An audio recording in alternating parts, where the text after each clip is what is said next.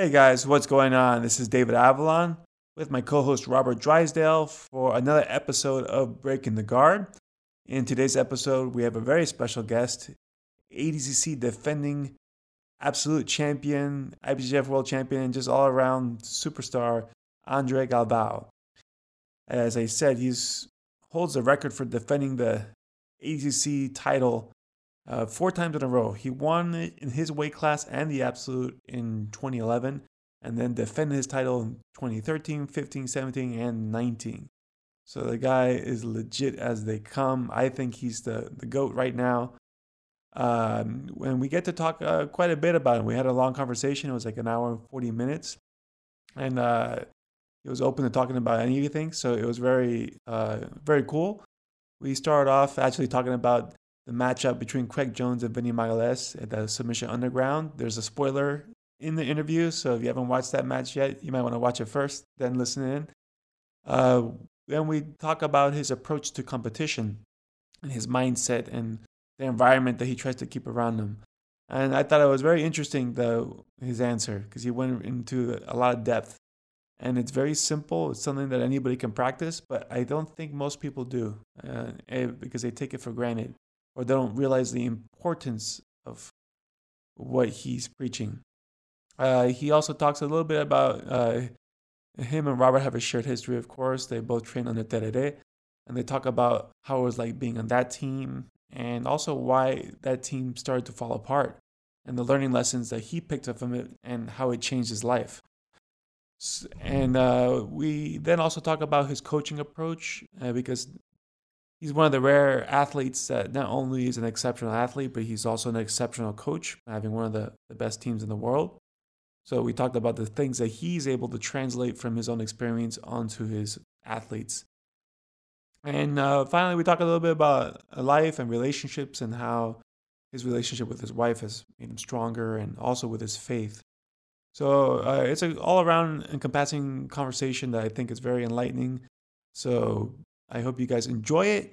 And like I said, it's pretty long, so you might have to do it in a couple takes, but I'm sure it'll be worth it. Thank you for listening and enjoy. Before we get started, we'll thank one of our sponsors, which is DrysdaleBJJOnline.com. Of course, this is Robert's video portal where he has various courses that he offers there. And um, again, they're very specific and targeted, so it's not like just a general course. He has nine fundamental mount submissions, the most important back attacks, and his new course with Felipe Andrew, the number one ranked IBJJF black belt, which is leg locks in the gi. He has it actually in both English and in Portuguese. So if you're Brazilian, you got a course that's special for you. Okay, and it, again, it focuses on uh, Felipe's unique way of attacking the footlock uh, very effective, and it works without the gi. All right, he's a IBJJF competitor, so he wanted to make sure he made a course specific to them, but it'll work just the same without it. So you should definitely check that out. And again, you can visit drysdalebjjonline.com to order.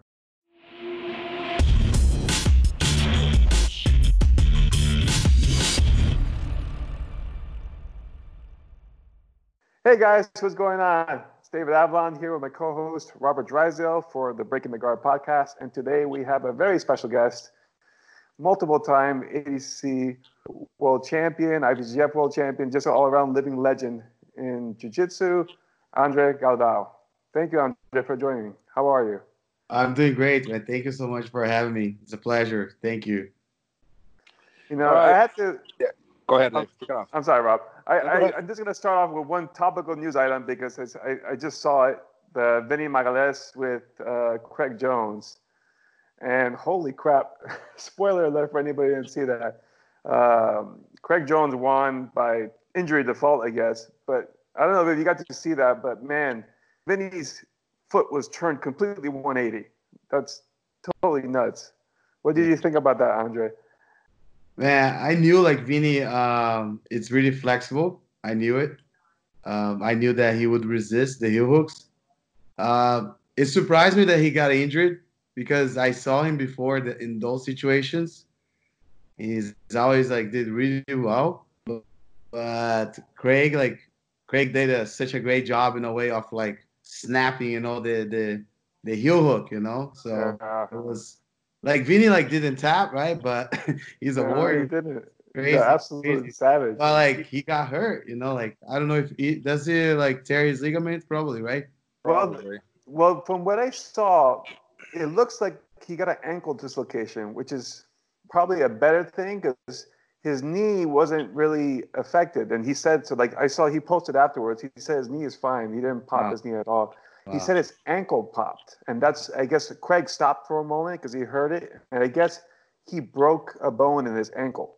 Ooh, wow, he's so flexible, man. Unbelievable. You know what it is? It's it's a testament to Craig's power too, because I've trained with Vinny, I've fought him, I've heel hooked him before. You can't move his foot. It's like trying to move like a metal pole. Like you can't move it. It's just too that the ligament is too strong. Like the foot, the joint is just too powerful. You can't move it at all. I think that Craig must have been applying a ridiculous amount of pressure to do that. Any other human, half the pressure would have done the job, but Vinny's exceptionally strong there. So Yeah. it's yeah, it's it's. I think Craig's heel hooks are really at a different level, man. There's that's, that's all I can say. But uh Vinny, he's like really, really flexible on the joints. Like remember when Fabricio Werdum got an armbar on him at Yeah. ADCC? And Fabricio is huge, it's really tall. So he have a, such a great leverage, but Vinny like was with the arm like straight like this. And he was there like for like a minute, I don't know, maybe more longer, and he didn't tap. So he has a crazy, crazy uh, joint, you know, flexibility. Yeah, you can't really attack his joints. It's kind of like a waste of energy. It's like you Yeah. know, you can't. I've, Craig is the first guy I've ever seen actually win by not by submission like you guys were talking about, by you know, injury from injury in his joint. But like that's unheard of with Vinny. Yeah. It, is pretty remarkable. I, I remember watching it. I was like, Jesus Christ. I've had problems with knees. So when I see that foot turn around, like, oh God. Yeah, that was crazy. But not even once. It was two times because he escaped one of them and then I got it again and turned it. I'm like, oh my So they, God. they, po- they post like a small clip on Instagram, and my wife like she was she saw the picture of the the, the video, you know, and she's like, oh, she's like, watch it, watch it, see if it broke. Like I don't want to watch it. She gave the phone to me, and like, and I was watching for her, and she was like, what happened? What happened? Uh, That's crazy. Um, yeah, man. Um, but uh, Andre, like uh, you know, this is a question you've answered a million times, but like I haven't heard it from you. Um, how are you guys dealing with all this, man? Like you have a team around the world, and I'm, I'm I know you're tired of answering this question, but yeah. I do you have any strategies that we don't know? Like that's my question. Give me give me some strategies that I'm unaware of because I don't know what to do. I don't Yeah. have any great ideas. Yeah, definitely. Like it got us like uh, it surprised everyone, right? Um, we have a lot of affiliates and uh, we have a lot of members worldwide, and it's not everyone that has like a big gym, right? Some people they have like smaller gyms. Um, but until now, like everyone is being supporting the team still. You know, we're being like supported them as well.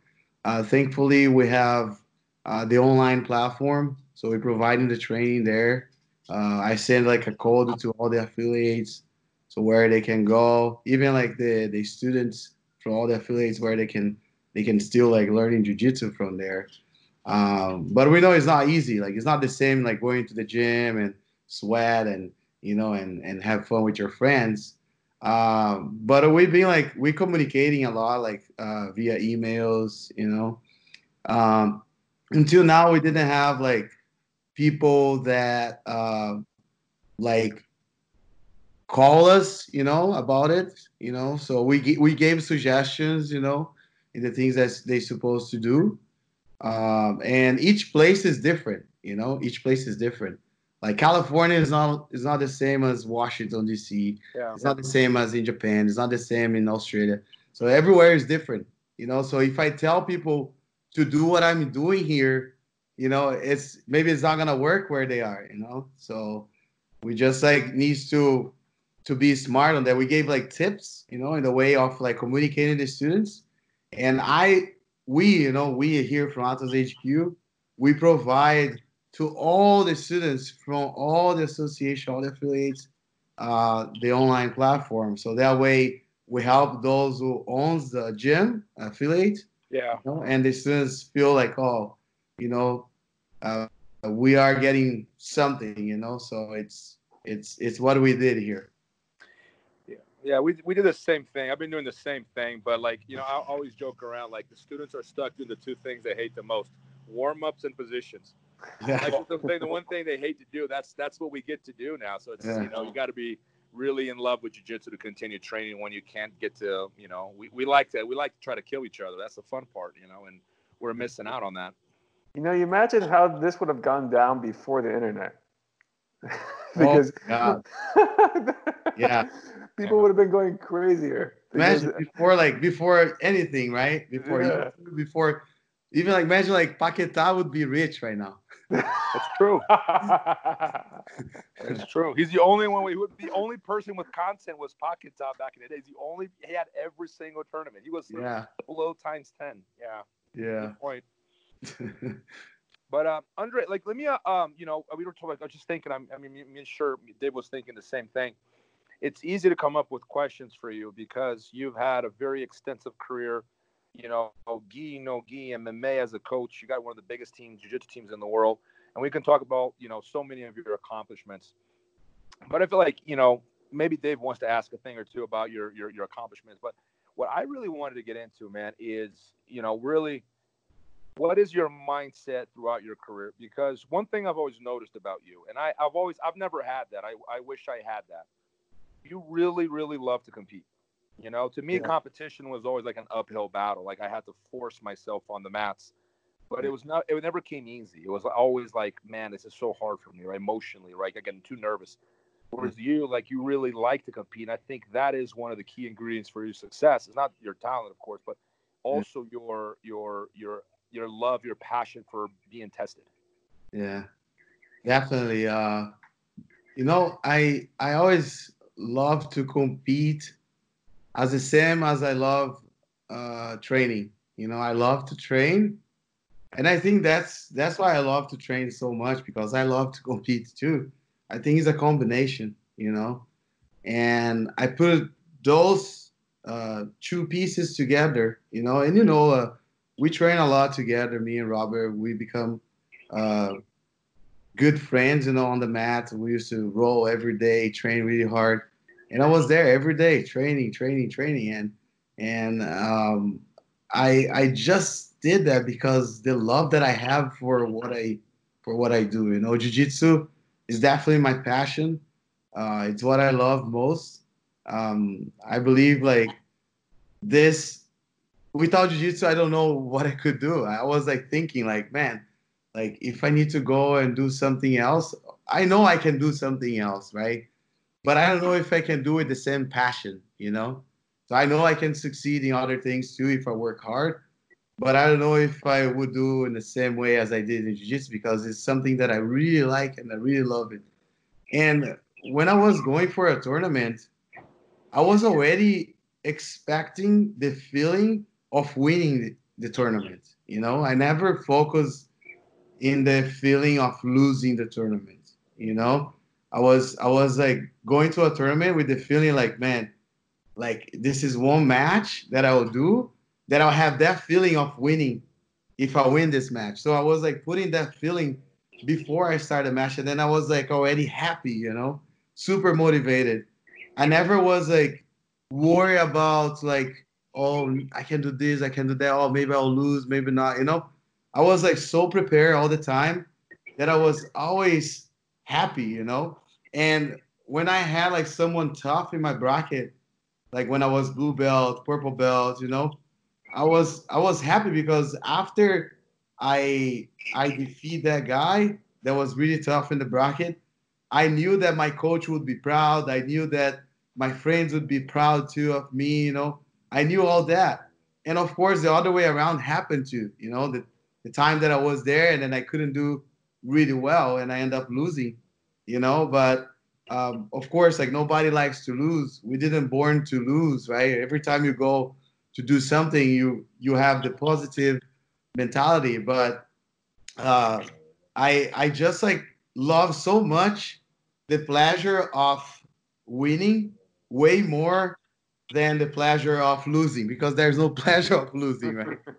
so I was always with this mindset, like, man, I'm so happy. And I remember like that feeling when you step on the first place of uh, tournament, man, it's amazing. You know, you feel you feel like really good. And it was any tournament. You, Robert knows. Like I used to compete like every weekend in Brazil, every single weekend. Uh, from my white belt days until my third year of black belt, until 2008. It was my my last words of uh, worlds uh, before I I I do MMA. So during all that time from 1999, 1998 until 2008, I was there like every weekend. Like I was trying to find a, a place, you know, a tournament to fight, you know, because man, I, I had such a joy. And then the friends that I made after the fights, you know, the lessons that I learned after the fight too. And I was a guy that I, I, I always like to test myself. And I remember like I, I joined tournaments where where I used to I was a blue belt and I was competing against black belts no gi, you know. And I always like to test myself. And sometimes of course like I lost, right? But right away I was like trying to fix my mistakes, you know. So I always have that pleasure of like winning, of course, but training hard to become good. But I think the key is like the joy that the training and the competition gave me, you know. So I think I never been like negative. I, I believe that's my strength. I always look towards the, the, the bright side of, of everything every time that I was fighting, you know. So it sounds like you're very uh, you're rewards based, right? Because most people they say they're very if you they had to choose between a positive outcome or avoiding a negative outcome, they rather avoid a negative outcome, right? They're yeah. risk averse. So this makes them less likely to get big goals, but they're less likely also to fail big. Whereas everything you're saying is kind of what you would expect for someone who's a high achiever, that your yeah. your goals, your reward based. You're going out for the big trophy. You're going out for the you're you're not afraid of taking the risk and failing. No. I think that's something that everybody can can definitely learn from because I think most people when they're going to a grappling tournament, the fear is is what's driving them. They go, oh, I, I don't want to lose. I don't want to upset my team. I don't want to make coach feel bad. And that puts all the pressure, right? Like if you strip that away and you're just focusing on winning yeah. the joy and, and, that's great that you mentioned that too because you're you're tying the emotion. You're saying that you you you anchor yourself to the feeling of winning. Yeah. Which i think it's a very strong mental like imprint you know versus just oh i want to win a trophy. Like no you're like encapsulating the feeling of what it's like to be the champion and to be standing on the podium. It just makes the makes uh, the goal stronger. So because I know we, we interviewed uh, a few people where they talk about how they're scared of training and or they're scared of competition and all that.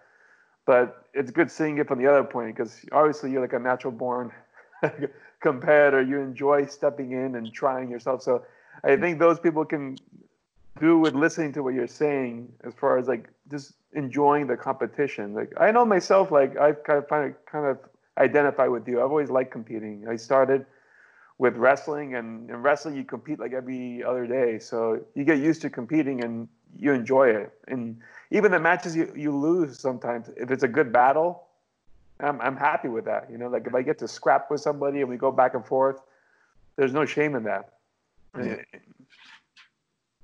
I know Rob. I know Rob. You're you're on the other side of this, right? You're you're a little yeah, more. no, I, no. I, I was, I was gonna follow that up with Andre because like you know, it's, it's to me it was it was a, it was an effort in the sense where I told myself I had to, you know, but like the pressure and the punishment in my own head if I lost was so severe. Yeah. The, the, the, the, man, the, with me, it wasn't even, oh, oh, what other people are going to think of you. I don't really don't care. It was a kind of like punishment I would inflict on myself if I didn't perform to my own standards. Yeah. Right? Like you have a standard you set for yourself. And if you're below that, you're I was always really hard on myself. So my question to Andre was going to be, was this something that came naturally to you? Did were you ever? Because I remember we met when you were a blue belt. I don't know if you remember. Yeah. Right. Like we were both really young and like way back in the day, and but I remember like at the time where you know we started training with today, I would bump into you in every single tournament. Yeah. And dur- during that period, you were very active, right? That's the beginning of your career, right? Blue, purple. You were every yeah. much every every competition, you were there how natural was this to you? Is this would you say this is part of your your like your personality? or just one of those things that you had to shape over time? Like, talk about that journey of becoming how you are, because I'm sure that a lot of people struggle with that as well. Yeah. Um, you know, um, I was like training so much. I was like so happy, like learning jujitsu, that I was like trying to test myself all the time. And you mentioned one thing that I, I start thinking right now. Uh, it was like you, you when you go to a tournament, like you have a 50% of chance to win or lose, right? It's like 50-50. You never know what can happen. And that's why you have that uh, excitement inside you, like that, like the, the, the butterflies, right? You just like feel that. And I felt that too, you know, even though I was super motivated, looking towards like the bright side, I still feel, have that feeling because you just like, you know, like you, you don't want to get hurt, like you don't want to get surprised, right? But once you start controlling everything, everything's like kind of start getting normal to you. And and I remember like when let's say every time that I lost, I never I never stopped training. Like a lot of people they lose and they just feel like, oh, you know, like right now I'll just take a vacation. I just gonna like be away from the mats I need time to relax. I need to rest. Like I always like I remember when I fought my first tournament as a black belt. I fought here at Penn, but my first year as a black belt, I had like two, three months of black belt, and I fought the World Cup, the one that he won. You beat Margarita, right? The one that he won. Robert won that one. 2005 it was my first year as a black belt. I lost by by ref decision to Guto Campos, right? Man, the same night I went to the gym. I had the key of the gym. I opened up the gym and I was there like training and drilling.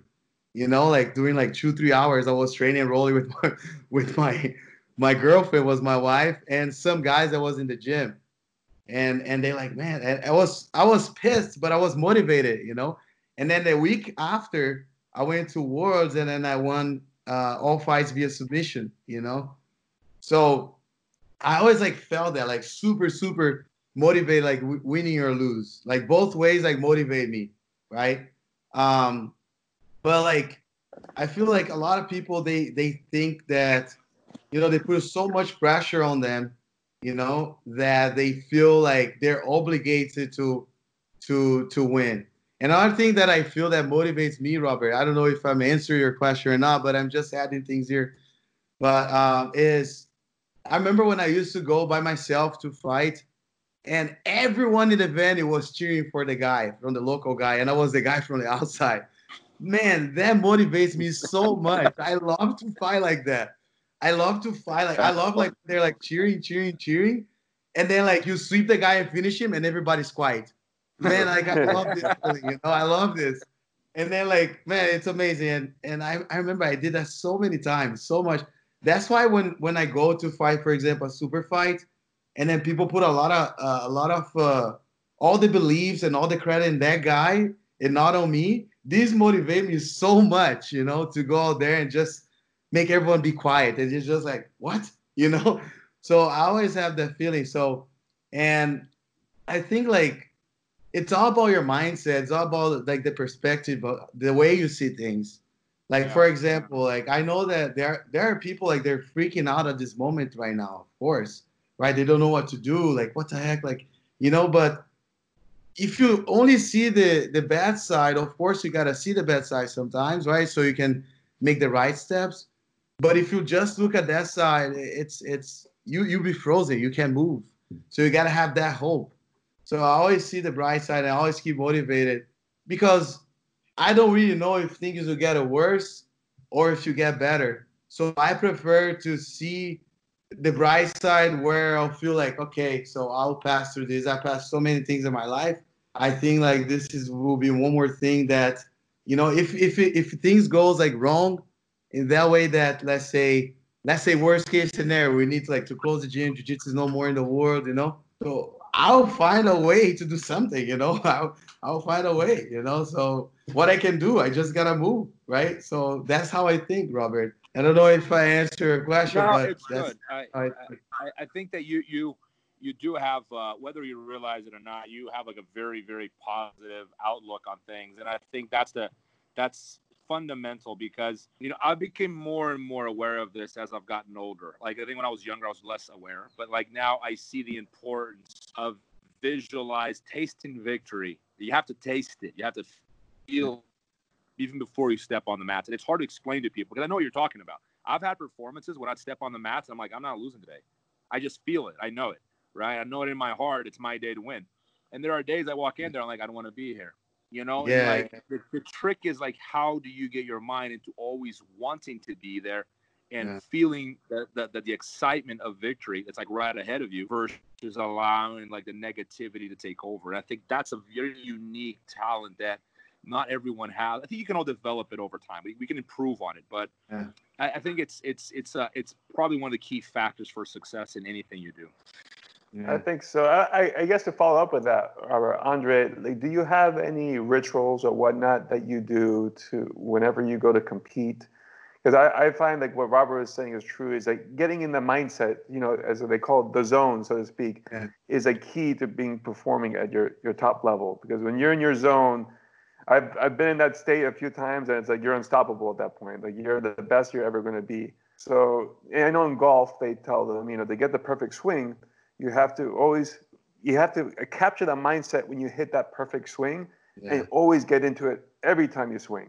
Yeah. So there's always a trick, and usually there's rituals or whatnot that people do. So I'm just curious if there's anything that you always do every time you compete and perform well. Sure, sure, yes. Uh, throughout my career, like with the experience, I I improved that. I think, like I, I I think I get better on that, right? Because I remember when I was younger, right now, like when I was uh like a white belt competing, a blue belt. So I remember like I was nervous, you know, but then like I started like doing a lot of burpees, like slap my face and like breathe hard, and I was like, oh, I was like get, trying to like make the nervous go away, you know.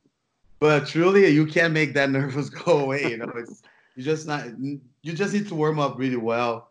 And I remember like the first fight is like is like the fight that you kind of like warm up not only your body or lungs, but also you warm up your your nerves. You know, like you you like after you pass that, you kind of like feel like okay, so now let's go. You know, the first one is is like the the fight that you just like oh my god, you know. So, but like my my ritual is uh I I try to be surrounded of good people like you know my family. Um, thankfully, I, I I'm with my wife since 2004. She always like with me all the time, help me. Uh, but before that, I have my my mom, my dad, you know, uh, my my brothers, um, and also like when I used to go to Cantagallo, I used to say we did it in friends, you know, and you know like I I just like to. I always sleep well before the tournament, you know. So a lot of people they they can't sleep and all that. I always sleep really well because I was happy that I knew like next day was the day of like doing my best and show my work right to the world. Um, I like to eat well. Like if I need to cut weight, of course I pay attention what I eat. But if I don't, I just eat a nice pasta, you know, or or carbs in the morning, um, and then like don't I don't take like any lunch. Let's say for flights like afternoon, I don't eat like lunch. Just have like a, a like a, a plate, you know, like food like rice and everything in the morning. Uh, but no meat. I don't take meat. I take like uh, more like fish or like nuts, you know. And then um, of course I watch I watch fights. Before I used to watch fights of people that I that I was looking up to, you know. Uh, nowadays I watch my fights and I watch like great athletes. I never focus in my in my competitor or the the person that I'll compete against. Like I study my opponents because um, if you see all my career, I have good strategies like in a way to to win fights because I know the game of my my my opponent, of course. But I do that like months ahead, months before, especially if I know. But when I when the bracket is released, it's usually like the week of the tournament. That day is the only day that I study every single uh, opponent, and then all the other five six days that I have, I just focus 100% in myself. That's it. So I know like the, their games, but I know like I gotta focus in my fights, and of course I watch other fighters like with a good technique. And you know, sometimes you know that maybe happen with you. Like you you fighting, you're training, and then you do a move, and then you're like, dang, I just watched this move. I I'm here doing that, you know. So you're not even drill that, you just watch it. So it happened a lot with me, uh, and I like to watch like uh, motivational stuff. Like I like to watch like Michael Jordan highlights. I like to watch like great athletes like highlights. You know where I see them like you talk you talk about golf, of course. Like I watch like uh, Tiger Woods highlights. You know, like he's a great athlete.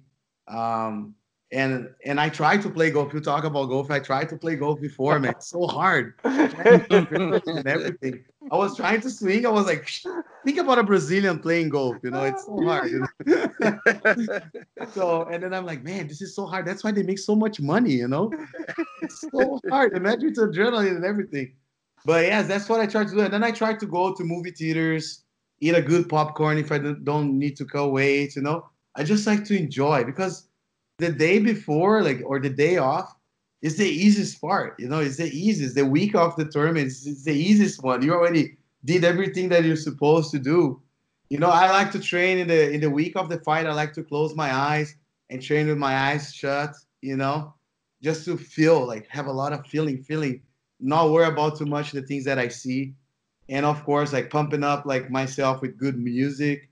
You know, so I always like I always like try to enjoy and put myself in a put in my mindset and my my mind my heart in a way that i have so much joy you know like that that uh feeling of victory you know so i i, I always done that and it works really well that's great you know yeah. i i wasn't expecting all that that's pretty amazing and it just goes to your point that essentially you're trying to be happy all the time yeah it seems like common sense now that I think about it. Like, yeah, if you're happy, you're probably going to be doing better and feeling better. And yeah, I, I, tell this to I tell this to my students sometimes. I say, guys, like no one can stop a happy person. You know, like if you're so happy, if you have so much joy, you're so positive, right? Like if you're if you're like happy, you're positive, right? Like all the when you when you're really sad, when you don't know, like then you you can start like, oh, you know, I don't know, like, but when you're happy, nothing can stop you, you know?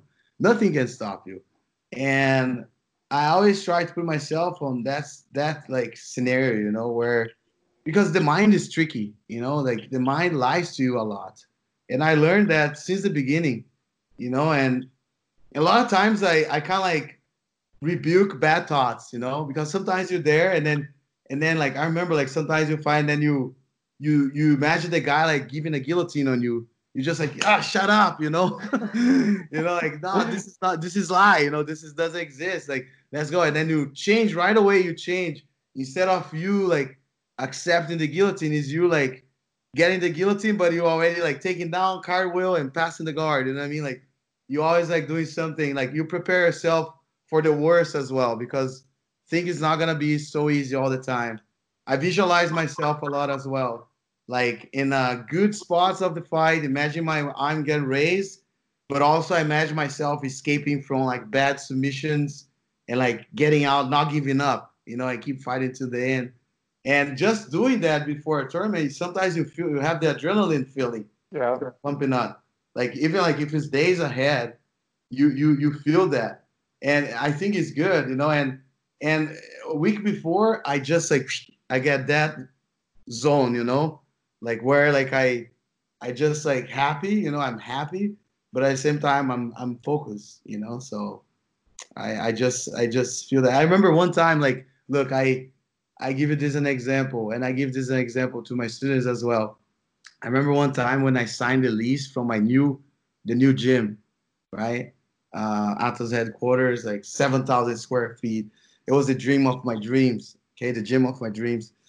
I was so happy when I signed because it took me two years to find a spot. And that day I decided to train. Man, I was so happy. It could be anyone to train with me. I would like tap that person at least three times, you know. I was I was in such a joy. I was like, man, everything I was doing was working, you know. Wow, wow, wow, wow. I'm like, I was so happy. So I think like you gotta put your mind in that stage, that in that mode, you know, where you're like you're beast mode, but also you're you're happy, you know, because if you drive to the other side, if you drag your your mindset to the other side, it's not gonna be fun, you know, and and people feel like, oh, have fun, have fun. but you don't know how it is to be there. You know, if you if you there was like times that I I I kind of like didn't do my ritual like in the proper way. I didn't have my mind like set up in the proper uh the proper stage that I supposed to be. That like caused me like you know like that feeling of oh my god you know. But every single time like what most of the times that I that I put myself in that stage where I'm so happy, so thankful for everything you know, and for all the training that I did, all all the hard work that I did. I was like prepared mentally for sure because I think this is more important than than your train you know itself like by itself. So it's it's I agree. I agree. Um, Andre, you, you mentioned a minute ago, like first of all, like beautiful description of visualization. Me and Dave has talked about this a lot, and we're we're on board with you. I think that's such a, a key uh, ingredient of performance, underrated in my opinion, right? But uh, you know, I, I wanted to like you mentioned something a minute ago about like being the Cantagalo with Tereré, and I remember those days with a lot of nostalgia. Right? And the word, excuse me, use the word saudades. Yeah. Can't translate it to English. Nostalgia is the closest thing to it. Yeah. But it was a really good time, man. And I said this in a recent interview. I think uh, um, you know, Tereré is probably the best coach I've ever had. And I, I have a lot of love and respect for all my coaches, but Tereré, he really had a special energy about him. And, and, and I'm not saying this to blow smoke up your butt, but you remind me a lot of him. I think you guys are very similar in a lot of ways. Yeah. Uh, whereas you bring a lot of energy everywhere you go, like you have the charisma.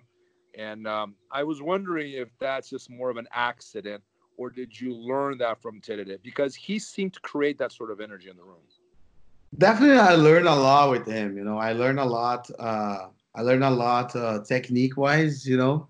But also like i learned a lot about believing myself with him more you know? Um he was really really special for sure. Definitely like a great coach. And um Tereré was amazing fighting as well. So he knew it you know? He knew how to to fight you know? And he knew how to put that joy as well, you know, in during the fight and with the beast mode, you know. I'm more towards the beast mode than him. He was like more like ah, you know.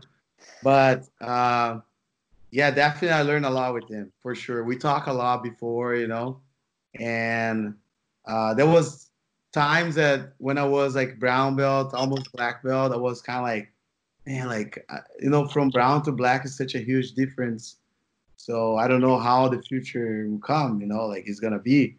And he always encouraged me, you know, having the right people uh, like around you, it's it's really important as well. People that will encourage you, not like saying, like saying like, no, you're the best, everything will be okay. No, saying the truth, you know, saying the truth, because everyone can come and say, oh, you know, you're gonna win, don't need to train. You know, a lot of people do that. I don't think that's the right way, right? But I think like in a way of like, man, you're well prepared, you're amazing, you know, and I believe you. So we are together. I'll be there for you. So I always, I always learn a lot with him for sure from him, you know. Um, but you know, even like nowadays, like sometimes I go fight, he send me a text. Like he say, hey, you know, watch this, watch that, you know. Oh, pull guard. Oh, stay on top. You know, he sometimes he give me tips. Uh, even though he's not active, but he's pay attention everything so he's amazing. Definitely, like I'm very thankful for for his life and and everything he done for the sports as well. You know, you've done something, Andre, that not only are you, in my opinion, I think you're the goat right now. Oh, thanks. right? I, I, think not only because you've won, you know, a gi, no gi, you won ADCC, and you've also won multiple super fights now, but you've also done this in multiple weight classes. You know, so I think to me that like a lot of people and I, they say Marcelo is a go. I don't think so because he's never done well fighting people outside of his weight class. But um, you have done well all around, and I think that puts you in a league at the top. But not only that, you're also one of the most successful coaches. So you've done like a Dan Gable type thing, where not only were you a world class competitor, but now you're also a world class coach. Like, what do you think? Because not uh, most competitors don't really translate well into coaches because they know how to internalize their their processes, but some people don't know how to explain that and pass it on to somebody else. Whereas you obviously have been able to do that really well. When I, I guess what types of things are you passing on to your students that you feel is making the biggest impact? Maybe something that other people aren't doing. Yeah, I think like people are different. You know, people think differently. Um, like right now, I'm sharing like what I'm, what I, what I like to do or what I used to do to fight and all that. Um, how I prepare myself and everything. But people are different. Like you probably like done like something like similar, you know, but not the same. Right? People are different, and you gotta respect that, of course. But you gotta also recognize like when your your um, athlete is being lazy or when he's being real, you know, or when he needs to push himself or when he needs to slow down. You know, I was the type of person that Tereré used to come to me and say, "Slow down, man, slow down," you know. So he was like being real with me. He's like, "Man, like calm down, you're gonna get overtrained," you know. And I didn't understand that. But there are some guys that need like, "Hey, man, you gotta do a little bit more here," you know, so you can get your your your goal, you know. So in everywhere, I think in school is the same way too. There are some people that, of course, like giving, uh, cheering for them and motivating them, saying like encouraging words, of course, helps a lot. Um, but also, you need to understand, and that's why it's good for the coach to have a good relationship with the with the athlete that he has. And it's pretty hard when you have like 20 guys on the mat that they all like really good. When you have just two or three, it's kind of like easy because you set up like a nice dinner, barbecue, just two, three. But every time that I need to set up something, I need to do a party. and It is hard like to to talk with everyone, you know what I mean? So I just give my message like during the like the training, like when we line up before and after classes. I try to give a message. Maybe like there's one person I need to give a message, but I, I talk with the group and then someone else can get that message as well right? Sometimes it's private as well because it's not like everyone that can get the message you know the way that you want to explain. Sometimes you call the person can i talk to you? And then you talk and then you see like what's going on. Because you you have you need to have that feeling you know like when the person it's really willing to train or not or if the person is being lazy or not right? Um, for example, I give you two examples here. Uh, I can give an example of Kaynan Duarte, right? He's amazing. He's really good. Man, like he doesn't train too much. You know, he he trains a lot when he trains. He trains hard, but like he say, Professor, he texts Professor, my body's sore. I gotta like just rest and sleep. I'm like, okay, all right, and it works like that. You know, he wasn't the guy. He wasn't the guy that that the type of athletes that you need to push really hard in order like to make him like really sore and then like feel that he's working hard. First, he's big, right? Yeah. He's heavyweights they usually train less, and also they have less fights. Lightweights they they have more fights. Like uh, lightweight blue belts have like seven fights, you know, at worlds. But uh, heavyweight blue belts have like maybe four fights, you know.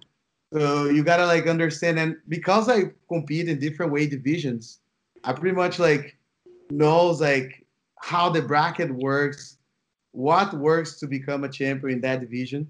You know, when I was like blue belt with 70 years old, I was like featherweight. You know, I used to cut weight to be featherweight, and then I went up to like middle heavy as a black belt.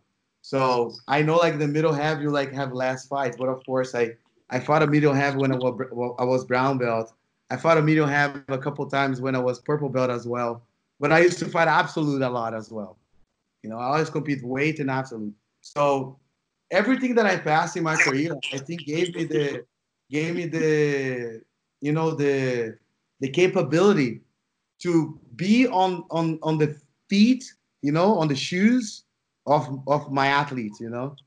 So I be in that path, like I know what's going on with your mind. I be in that path where I wasn't winning for for a year, and then I start win, win, win, win, win. Then I start feeling like, oh, you know, I'm really good, you know. And then like you start like you guys slap in their face because you're being like so like arrogant, let's say, you know. And then you gotta be humble again. So so you need to like manage all that with your athletes because at the end of the day, is the mindset, the mindset to train, the mindset to compete and the mindset to see things, the mindset, the way he sees things, right? The way he sees opponent and the way uh, you see the training, the way you see the tournament. So it all depends according like to the way you see things, you know. And I believe that I passed through a lot of things. Like I compete when I was sick, you know. I compete when I was hurt, you know. Like I train when I was while I was hurt, you know. I know I know the feeling. I know I passed through all that, and I spend so much time on the mat. And sometimes people they think this is this is uh they just see the, the the side that you're winning, right? But they don't see like everything that you pass through. But I passed through a lot of things, you know. I remember like times that I was like like uh sick, like sick, like having diarrhea, cramps, you know, because I was dehy- I was dehydrated. But I never denied uh myself in saying I'm not gonna compete, you know because nobody came to me and say, "Hey, you can't compete like that." What happened? I went there like that, and I end up losing. You know, or I have like a broken rib, and I was like, "No, I can't compete. I can't fight like this." But I couldn't fight. I couldn't move, and I end up losing, even though I didn't lose like badly, but I lost. You know, yeah. so you just need to have the right people telling you, and I think the role of the coach is giving you tips like that. You know, so hey, this is my opinion, but at the end of the day, it's your choice. If you want to go, go. You know. Also, like depends on the tournament too. There's only one Worlds every year, or one in one ADCC every two years. So are you fighting, or are you gonna wait for two more years? You know, like it's your decision. You know, it's your decision at the end of the day. But you put on a scale all the time, because also what people does like they they always say, oh, when they lose, is because of their coaches or their training partners or whatever. But when they win, it's because themselves. You know, so, you know, like it's always like that, right? So you gotta you gotta be real. You gotta tell the truth, always the truth, and see the the way you see things. And then I think when two like think together, and thankfully, my wife also she's a great competitor, right? And she passed through a lot of things like that too. And sometimes me and her like we're together like helping those athletes, you know, and we go to a decision, you know, in this type of uh, decisions, you know, like maybe like if they're injury or not. But I believe like the path that I that I walk through through all my career, and thankfully I compete a lot because I love. I think helped me a lot. You know, I put myself in in different situations, uh, and I think at the end of the day, at the end of the day, for any leader, the key is communication right? So you got to make sure you have a good communication with your athletes because um, if you don't, things cannot be good, right? So communication is everything. Absolutely. I feel like one thing I wanted to touch on was the overtraining because I know coming from a wrestling background, I've always overtrained. and, yeah.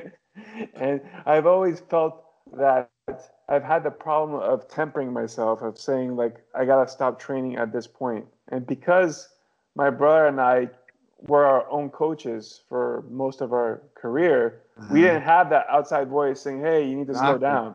Yeah. You know, it was two competitors looking at each other. So like, if I slow down, he's looking at me like, "Oh, you're being weak right now mentally." Yeah. Like, "Oh, I gotta step up and push harder." Yeah. You know, so it's only something I learned like in the past few years. Like, oh, you know, there is such a thing as saying it's okay, you can stop without being a pussy. Yeah, it's, it's possible because in my head that was the image. If I stop training, I'm like, oh, I'm I'm, I'm weak. You know, I'm I'm not pushing through this. You know, and so, one thing that one thing that Day used to say used to say this: the resting day is a training day. so you gotta rest, and recover to train. You know, so you say like the rest time is is also a training. It's part of the training. You know, so it's true. Hey, I, uh, absolutely. Hey, uh, Andrew, really quick, how are you for time, man? Because I know you had discussed like you have a class today. Like, how are you got? How are you for time? Uh, right now, what time is it right now? Two eighteen. Two eighteen. Uh, I can I can hold a little bit. Yes, I can go up to like three o'clock. Oh, okay. Because, yeah, because uh, my coaches will be there. I just like to be and show up. You know, sometimes like to talk with the students, but we can talk more. All right, all right.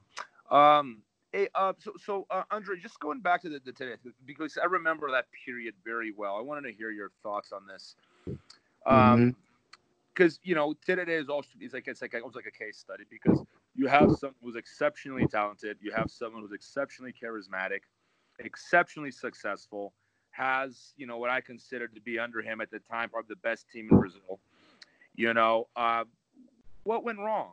Because you, you would think that from the outside, you would look at that picture and you would go, mm-hmm. how could things be better for that guy? This guy's got everything going for him, right? Especially yeah. where he came from and where he mm-hmm. was going, right? And, you know, I think it's like a lesson yeah. for all of us. I think everyone needs to learn something from that because, you know, you, it doesn't matter where you are. Like it's, you're never really, you're never really in a position of complete safety and, and security and, with mm-hmm. man, like you were there the whole time. I was there. I remember that process really well. Yeah. What went wrong?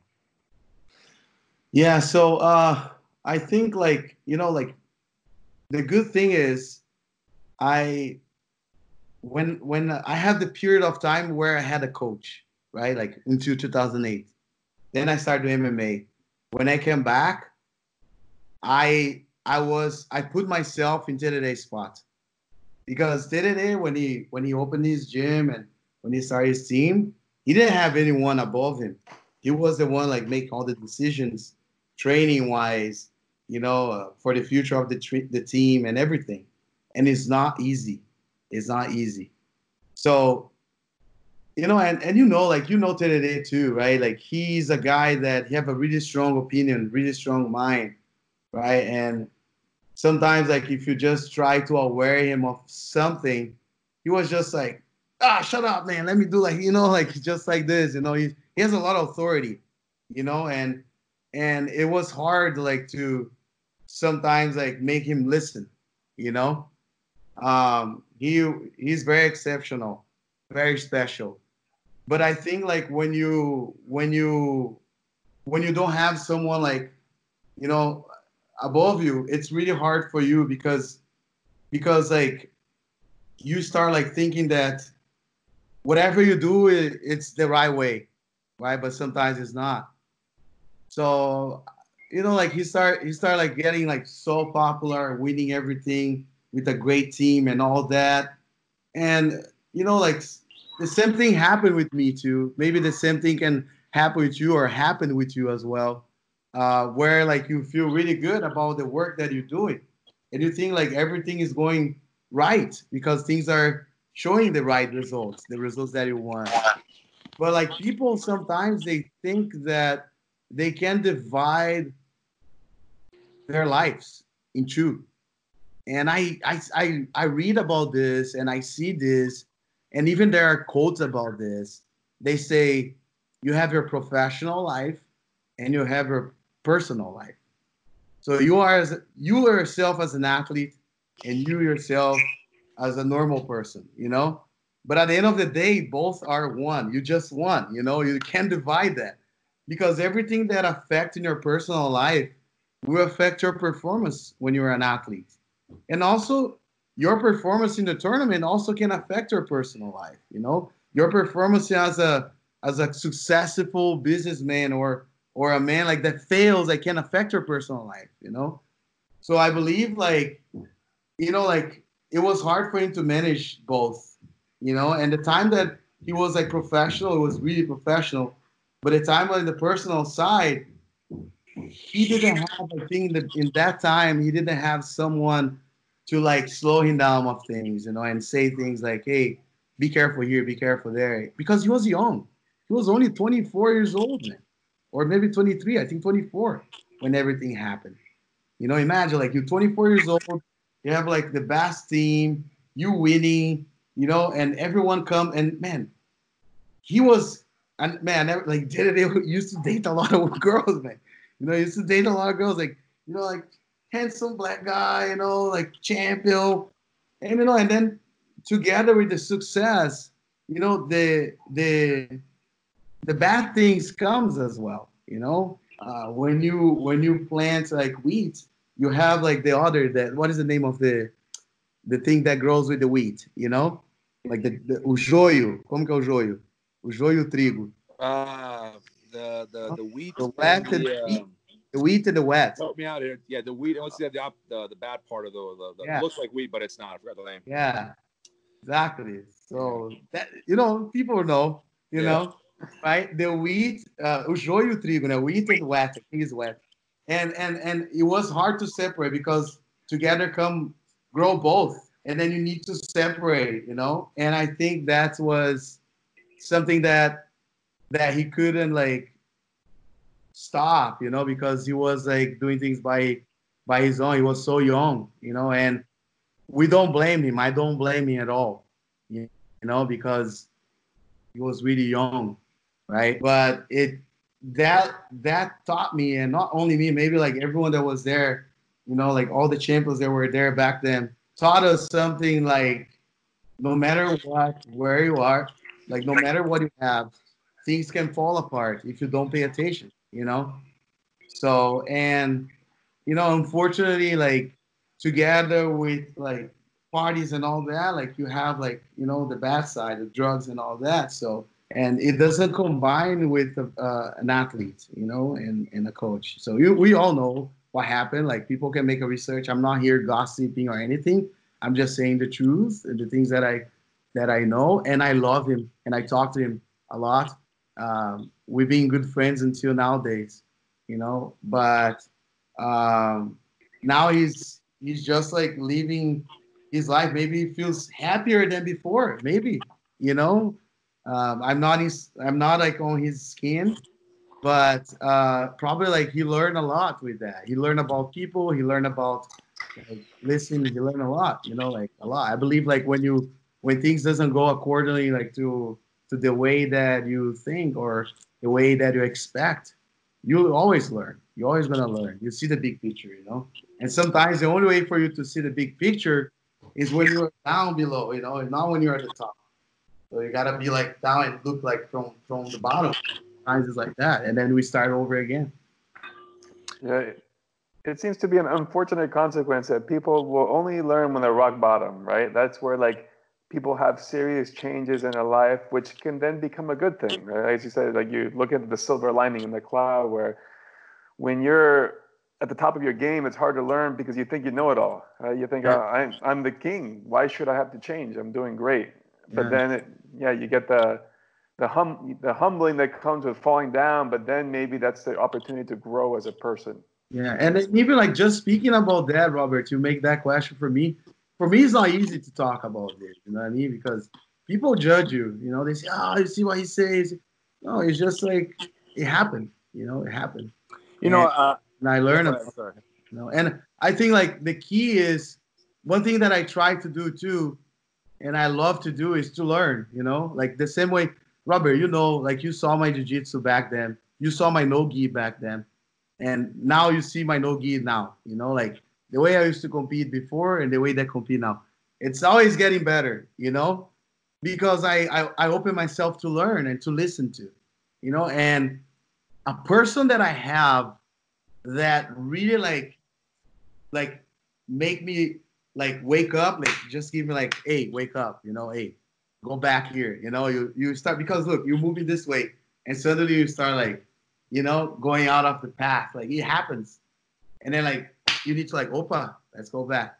Like thankfully i have my wife man. You know i always say that she's a very strong woman. She's thankfully like she's the one that like always like you know she knows like she's wise you know she's wise. She has that feeling so and i i always honor her. And a lot of people say man you just talk about your life this. And that." but man it's true. Because i don't think if i was by myself you know because i i'm not saying that i never done like any uh, bad choices in my life of course like in my career. I did i done before you know. I there was a moment in my my career that I was like trying to party as well, trying to like ah girls and you know champion, you know drugs and all that, you know. But I know that I, I was like awake right away, and you know what wake me up? It was what happened with it because it was like that time, you know. We were all like ah, you know, in that glamour, and then oh, it was just like oh my god, you know. And then like uh, not only I wake up, but also like together with this, I found like uh, such a great woman that support me a lot. And um, maybe you can do that by your own, yes, but I believe that the teamwork is always better. Two is better than one. You know, I believe two is better than one, uh, and it's always great to to have like a different perspective, vision of life. You know, and my wife is the one that helped me a lot with that, thankfully. Well, mathematically, what you said is true. Two is greater than one. So I think we, I think we can agree. And I definitely believe that it helps center you or having somebody, and whether, you know, whoever it is. Oh, it looks like he might have dropped out. Hold on, let me. It's ba- battery. It could have been. I'm going to go and add him back in. Hopefully, we get him in. But um, yeah, I know well, a lot of people when they have a good woman or you know good husband, whatever the case is, it definitely helps center you. My brother was one of those as well when he met his wife uh, Rima. Yeah. Uh, it definitely helped bring them together and yeah. like, level them out. Like we, we sharp each other, we help each other. You know, it's just like you know, it, you gotta you can like my, like Angelica always said that she say like I came to um, I didn't come to compete but I I I, I came to uh, cooperate. You know, to be from the same side. You know. Yes. But never like because sometimes nowadays people they oh they try to fight. You know what I mean? Like even if they have a relationship, no, you gotta do what I like. You know this and that. I think it's a balance. Like one help each other, right? And of course, like she knows like if I succeed, she'll succeed as well. You know, and if she succeed, I'll succeed as well. So just like that. Yeah, I definitely think it's an important part is the teamwork, right? Like you said, it's true. A lot of people are competing with their significant other, and it, it that creates a lot of hostility, you know. So you, I think you're pulling off something pretty remarkable because not only both you, your wife, your your coaches together, you work together, and that's another thing that's usually tricky for people to be in the same business together. because, yeah.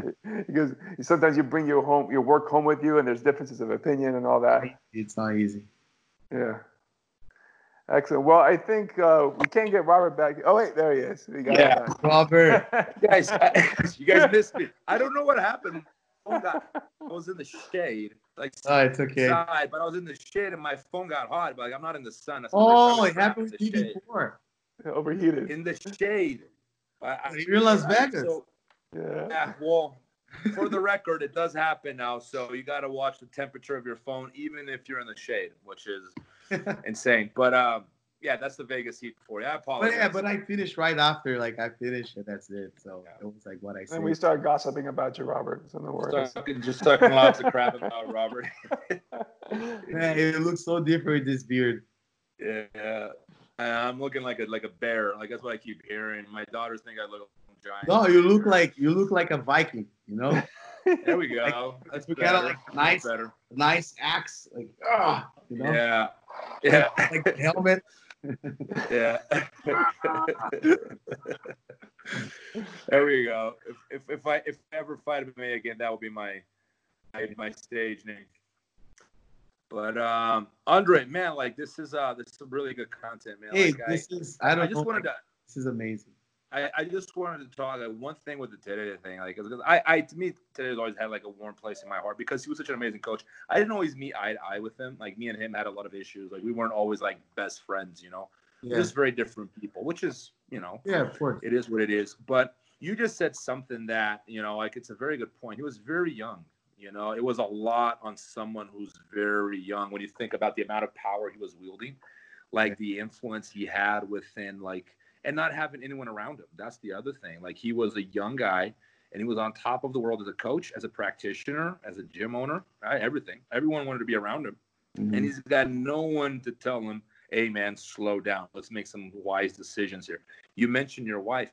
And I've noticed that that's huge in a fight of in the, in the career of any competitor slash fighter is to have that stabilizing force because especially when they're young, they tend to make a lot of those these mistakes of yeah. not knowing how to deal with you know popularity, money, whatever. You know, and, and I think that's that's a very good point.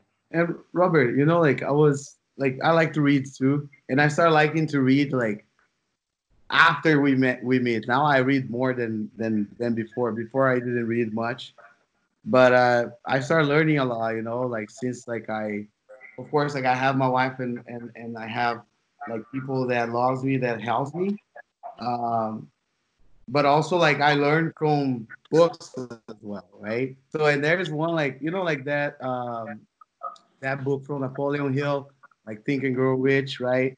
And he mentioned that, you know, he mentioned that uh when you are when you are um young, you know, into your 40s, you're driven, you're driven by your sexuality, you know, you're driven about like having woman. Everything you do is to have sex, you know. You're driven by that. Like you want a nice car, so you can get a more woman. You know, you want like a nice shoes, wear like nice because you you want to attract be attractive. You know? And I believe like when you when you marry, like when you're young, you know, not that you know, like you you're gonna like be separated off that group, you know, because you start like okay, so now I'm responsible. I want to want to have a family, so I want to be on this spot right here, right? And then you kind of like start setting like your goals for the future, right? Of of of uh, those who are coming after you. But like until there, like you just like if you if you don't have someone that that put your own place, you're driven by that will, that that desire, because this is really strong. It's the strongest desire that we have, you know, within like, you know, like it's nice to go and have fun. It's nice to go and party, you know. Sex is really good, you know, but it's it's very important too that you know this will will, will not like be something that will need until the end of your life. You know, of course, like you can, but man, like what about the, the next generation? You'll be like so selfish if you just think about that moment right now, you know? So I think like this is this is what I learned too, and also my beliefs. You know, my beliefs. Like uh, according to what I believe, I believe I believe that if I if I do something wrong against my family or against my wife, if I make her sad, I know this will will not be against her, but against someone that can see me wherever I go, which is God. You know, I think this fear like helps me to keep like also like on this spot too. You know and I, I'm very thankful for that. And I can't deny that, of course, I worked really hard. I did all that, but that fear that you have of like stepping away off the path really helps you to keep like moving right. You know, not that you're never gonna make a mistake because you're a sinner, you make mistakes. You know, you can fail, but you know that he's there for you. You know, anytime. So um, I truly trust that, and Robert knows, like he knows me for a while, and he met me before, and, he, and since I'm I'm walking on my faith in Jesus, I uh, things like things not like I'm not saying that get better because a lot of people they judge a lot, you know, like about your faith, especially if you mention the name of Jesus. Uh, but you know, it's not easy, but you know, I'm not ashamed of that. I, I truly believe that and I, I, you, I you absolutely shouldn't be. You know, I think it, everybody's faith is an important part of like who they are and how they, they handle things. And it, I was about to say pretty much what you were talking about with uh, Tereré and how it's kind of the downfall of him, and then how you were saying how the sex drive is so powerful, but being responsible with that is another thing. It just goes. I always make the difference between going for a quick thrill versus building happiness, right? Like building happiness takes time, it takes effort, right? You have to build, it's like making a house. Whereas getting a quick thrill is like starting a bonfire and letting something burn. Oh, it's fun, but it's it's gone after the, the next day and you're left with nothing, right? So I think the things you're saying are true. Like when you have a good relationship with somebody, you're building happiness because you're building something that's long term and that's going to grow as you develop family you have kids and you and they have kids and you've built something like a tree versus mm. people who are just going out partying going for fun drugs. That diminishes. At the end of the day you're left with nothing. So i think it's a key difference when people say i'm happy but they don't understand. To me there's there's a difference between joy, between thrill and happiness. And i think everything you've been talking about is about being happy and putting yourself in that mindset to be achieve more and to be overall fulfilled in life. So yeah. I think it's a great message that, that you provided. I, I feel you guys are talking to me just because both you guys got married and are married, and I have two divorces on my back. I think, I think you guys are just indirectly trying to sneak one in there. No, Let's get your act together. Get married again. I'm like, no. oh, man. Oh man, no, but you're you're you're right. I think that everything you guys are saying make, makes perfect sense, and it does point out an aspect of the fight game that no one ever talks about. Everyone talks about the importance of the mind, technique, being in shape, obvious, right? But it's your environment, and I'm becoming more and more aware of this over time. Like, who are you around? The people who you are around plays a huge role in your career. Like, if you're around the wrong people, they will do go out of their way to pull you down. You're right, the right around the right people dad, mom, brother, sister, wife, husband, like the right people, they will lift you up to like heights that you didn't even know you could achieve. Hey, so you know, it's yeah. I have a quote for you. For us, actually. Okay. Bad company, corrupt good character. Yeah. But you know where is that? In the Bible. I believe that. you No, know? and, and I, I think I think there's a lot of wisdom to, to, to that, Andre, because oh, yeah. um, you know, it's it, it, I mean, you can, you can tell yourself all day, I'm a moral and good human being, and and you may be, but the thing is, if you're if you're in the wrong environment around the wrong people, Yeah. their norm, their behavior, their culture becomes your behavior, whether you realize it or not. It seeps into your mind, and you become like them without realizing. So like I'm very aware of this because of my children. Like I I'm very aware like what what they're watching, what they're thinking, what they're saying, who they're around because you know children you know that you're a father too and they're like it, it becomes they they are very influenced by their friends by their peers Oh, so yeah. who they're around plays a Yeah. huge role in what kind of character they're going to develop later in life right i became aware of this late in life i wish i had learned this lesson earlier you know like, i'm very aware of this now i'm friends Yeah. with everyone you know me Of course. but like i'm very i'm very like uh, uh you know careful about who i let in my close circle these days because i don't want anyone impacting my life in a negative way. Uh, too much of that in my past. And moving forward everyone who walks into my life has to be bringing something to the table that improves on me. And sometimes it's the truth. Sometimes it's a hug. Sometimes it's like good job rob. Sometimes it's like you need help with this. I got your back these little things, man, like that's what builds happiness, man. It's just developing those sort of meaningful relationships. More important than titles, money, anything else you can think of. And Yeah. it's surrounding yourself with the right people. For sure. And Robert, like think about like anything you look certain like look like um around you, like look, your shirt, okay, for example. Like I know it's a Zenith shirt, Vikings, nice, right? I'm doing like the advertisement here for you. But, uh, if you see like the tag inside, it says like how you're supposed to like take care of your shirt, correct? Yeah. If you grab like a car key, like inside the car, there's like something that tells you how to use the car. Yeah. You this like battery here off like camera, like inside the camera, there's something that tells you like how to use it, right? Yeah. But let me tell you, there's like a book that teaches you how to live life, you know? And that's the only thing that people don't don't most of people don't see the manual of life. You know, like how I use my life. I know how to use the car. I know how to use this. And maybe sometimes you struggle in a in a way like to use your car because you don't read the manual. You know? But once you read it, you're like, okay, so that's how I use it. So I need to like spend my energy here instead of spending my energy there, right? So that's the way that I see things, you know. No, I and, think and, and everything there is a manual, and I believe completely. And this is being helped in my life. I'm not saying here that I'm a superhero because anything can happen with me, right? I can, I can, I can pass through this world like really quick. Like I don't know if uh, how long I'll leave. Hopefully, I can leave like until I see my grandchildren. But anything can happen with anyone. But I know one thing: like this is like a very short time of period that we're living that compare with the, the, the time that we live forever you know what i mean? Like and i think like the only thing we we we take from this life is what we live in this life you know? What we live and we leave.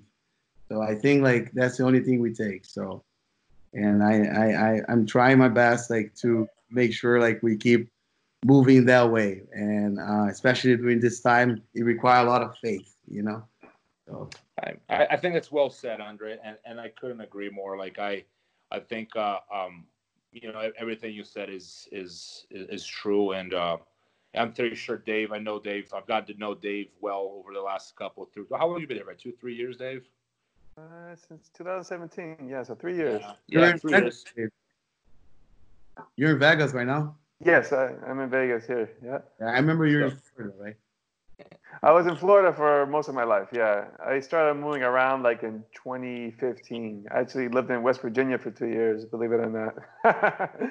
And uh, me and Dave are starting a master's class for ADCC vets. So next time, I'll be there. hey, no, but uh, Andre, are you retired or not? I'm, I'm sure you've answered this question. What's the Man. plan? You don't. You got nothing to prove. You know that, right? Look, it either I'm retired or I'm retired. I retarded, retarded. either retire or become retired. oh, no, man, amazing career, man, for sure. You got nothing to Thanks. prove, but uh, I mean, obviously, people want to watch you grapple again. But at some point, man, you, you know, if if there ever comes, you know, take my advice or not, but uh, you know, uh, if there ever comes a moment where you feel like, what is it that I should do, man? Just follow your heart. It's, Sure, it's yeah. brought you very hard in life. Don't Yeah. listen to people. You know, people a lot of times they want you to fight for them. It's not for you. It's Yeah. for them.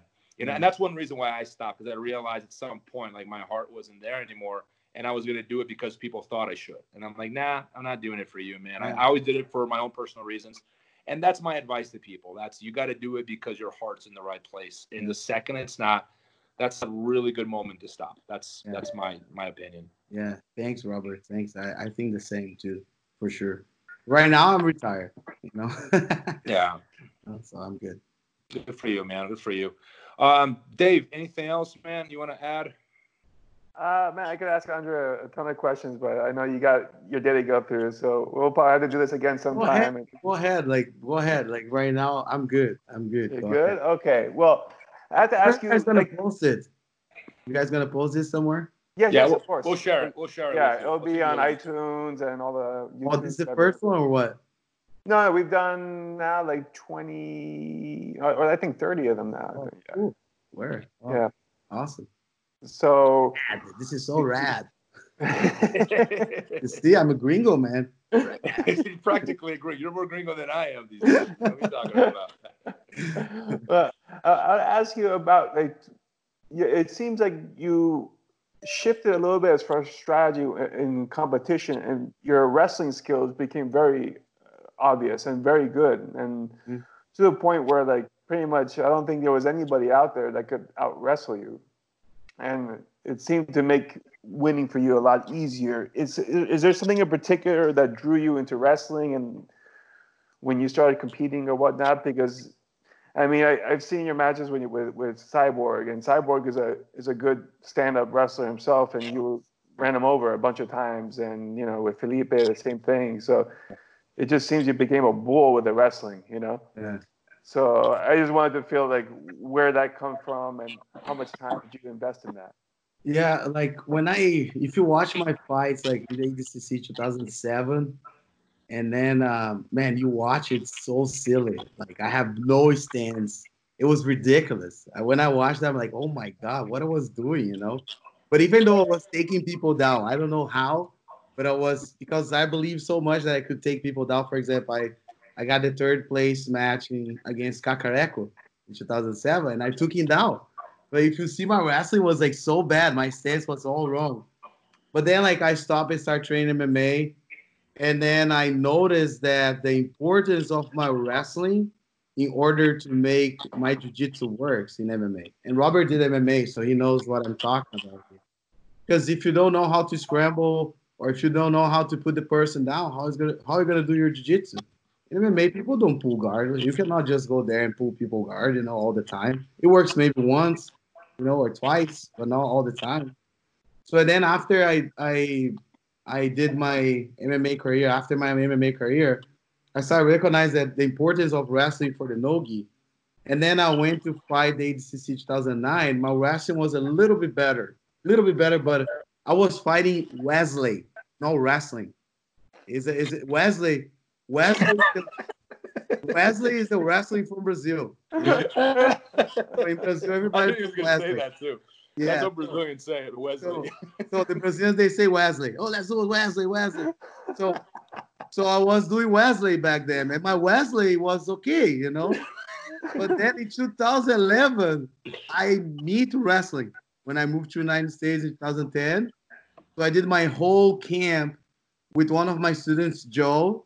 Uh, Joe is not here anymore, so he passed away, unfortunately. Uh, he was my first black belt American. Um, and back in the day, he was brown. And I say, Joe, can you help? Because he was a nerd, you know, he was really like a nerd. I was like, man, like, I, you know, we should train like this, we should train like that. Like, I like this, I like that. The no gi is like this.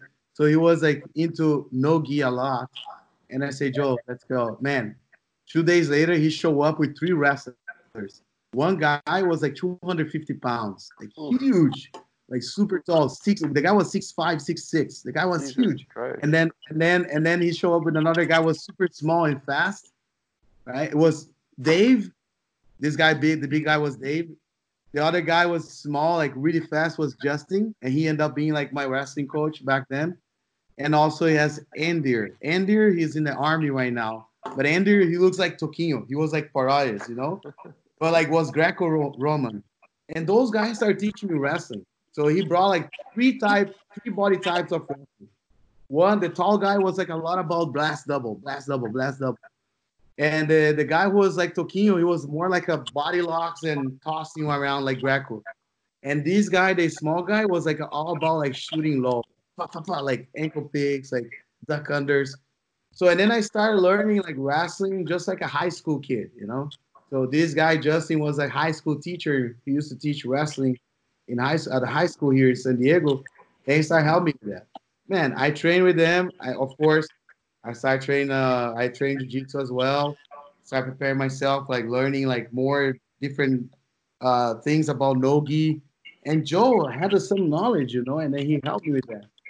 And then, man, I felt my jiu-jitsu, boom, you know, my, my way of seeing nogi changed. And I started recognizing the importance of wrestling. And then ADCC 2011, if you watch, wow, it was a big change from like Wesley to wrestling, you know?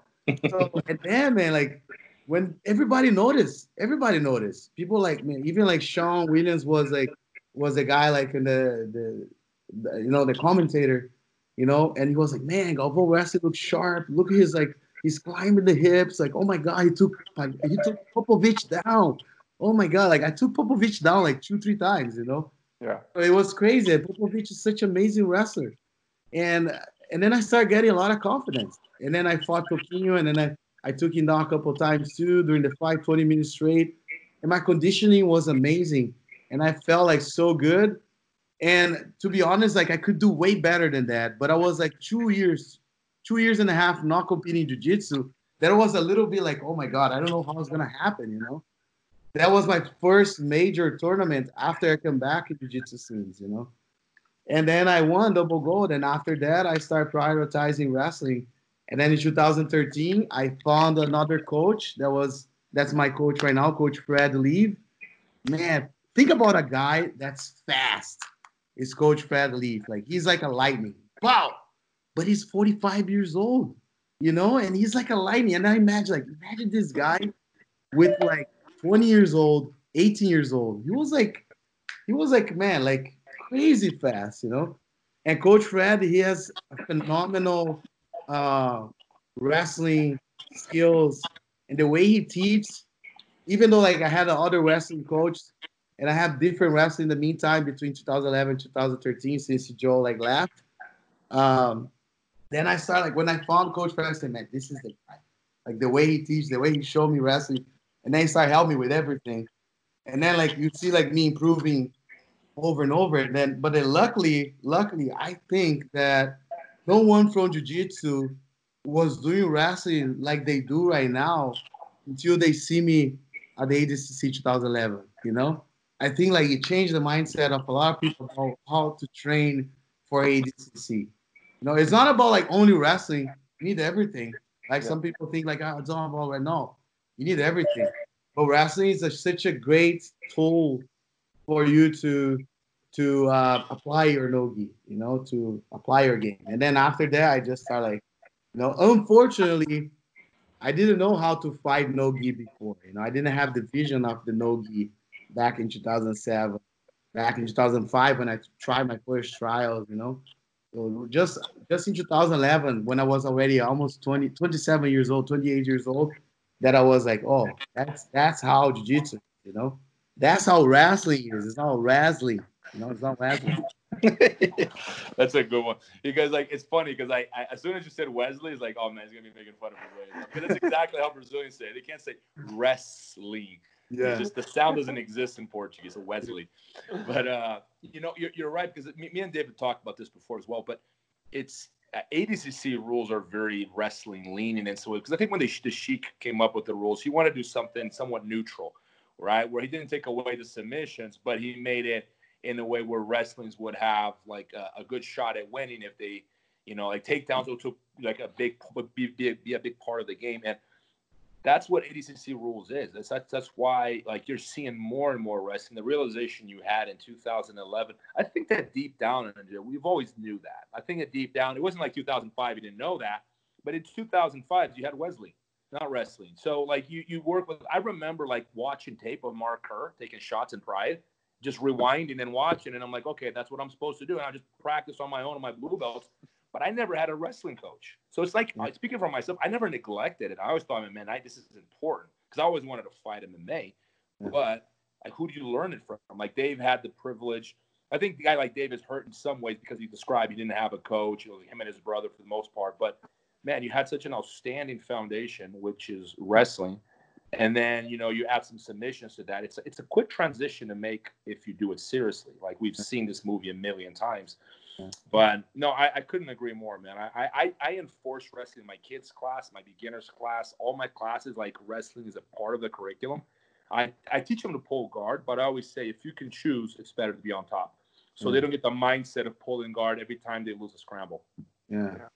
But if you think like the sheik was really smart in making the rules because the rules first were made to invite other grappling fights, right? And most of the grappling fights, most of them, only jiu-jitsu, I think you practice on the floor like a lot. Like over 90% is like only floor game. But like all the other grappling fights is pretty much like 60 to 70% standing. Like judo, uh, wrestling, sambo, you know, they, they must be like standing on their feet a lot and and then he, he thought about like okay how are i gonna convince those guys to come to fight this event you know against guys that will be pulling guard and all that. Oh let me give you advantage like like for them. Like if you pull guard in the finals is a minus one. So the guy who's you don't need to take the guy down you know? So and then he convinced it. But even though the jiu-jitsu practitioners like they did better because it's so much scramble right? So and then you end up like seeing more jiu-jitsu fighters winning uh, the ADCC more than the, the, grappler, judo fighters, and all the other fights uh, winning. So, and I think like um, it's like when you fight MMA, right? And of course, MMA in the beginning was made. Also, the rule was made to bring everyone from all the martial arts like together, right? Like they say, okay, you can do whatever you want, do your art. There's no point, right? It's like when you go fight MMA and without knowing boxing, it doesn't matter if you are jiu-jitsu champion, whatever, you can be like the best, but if you don't know like how to be understand, how to like absorb the punch, you know, how to to defend the kick, you know, you're gonna be in trouble. It's the same like when you fight ADCC. If you don't know like stand up, you know, it's gonna be hard on you. It's gonna be tough, you know. And if you think about all the champions, all of them pretty much know something like you know, on on top, you know, standing. All of them like have good takedowns, you know. It is important. Yeah.